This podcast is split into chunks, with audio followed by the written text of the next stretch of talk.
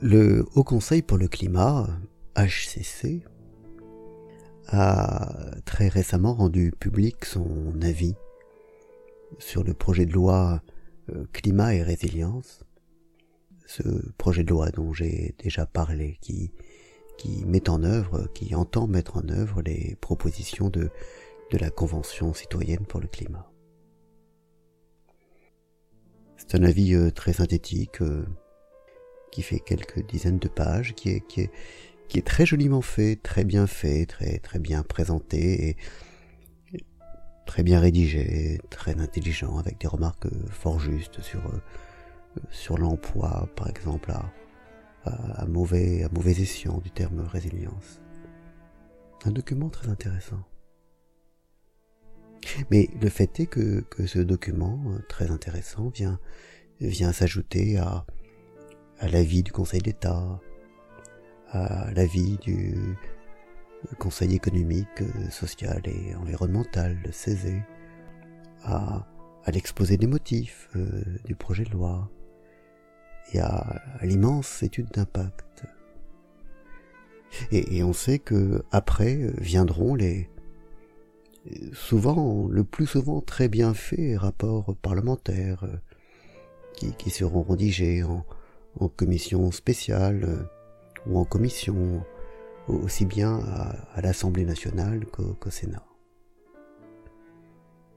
Et, et, et du coup, ces, ces documents euh, périphériques au, au projet de loi prennent une, une, une place euh, considérable et une ampleur euh, gigantesque. Et, et aussi intéressants soient-ils pris chacun isolément, leur, leur masse fait, fait masse.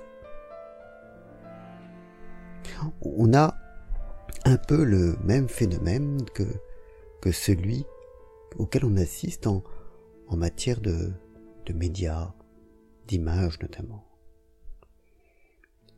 La, la numérisation, la La digitalisation, le fait que on puisse désormais produire des, des documents de, de très haute qualité sans qu'on ait besoin de les imprimer parce que parce qu'on en a à domicile la, la version numérisée sur l'écran d'ordinateur ou de téléphone.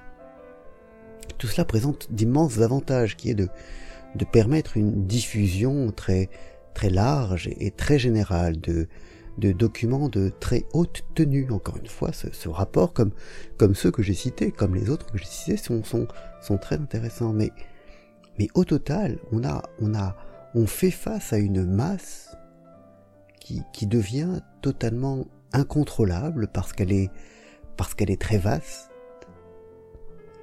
Si bien que, comme pour les photos, il y a une sorte de de démonétisation, de, de planche à billets, de, de la qualité, de l'esprit, de la réflexion, de, de l'intelligence. On en produit tant, à, à tellement d'exemplaires, il y a tellement de sources différentes qui, auxquelles on a accès et qui, et qui disent des choses intelligentes que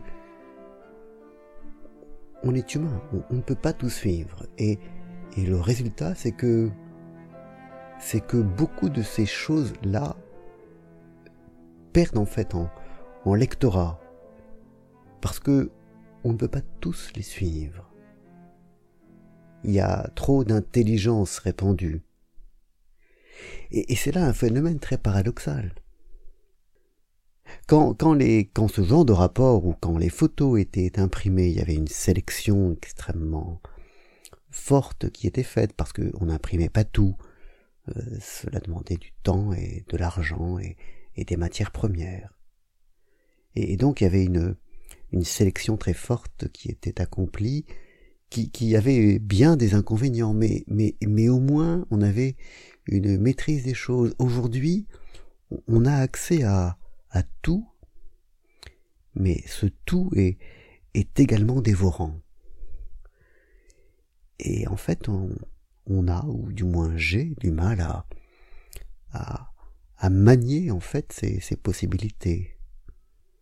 Comment faire pour ne pas être englouti, noyé sous cette masse d'informations? Comment profiter de ce qu'elle permet sans, sans être anéanti? Comment euh, utiliser les nouvelles technologies sans, sans que ça tourne à, à la planche à billets de, de l'esprit? Voilà, chers éditeurs, la question du jour. Bonne journée.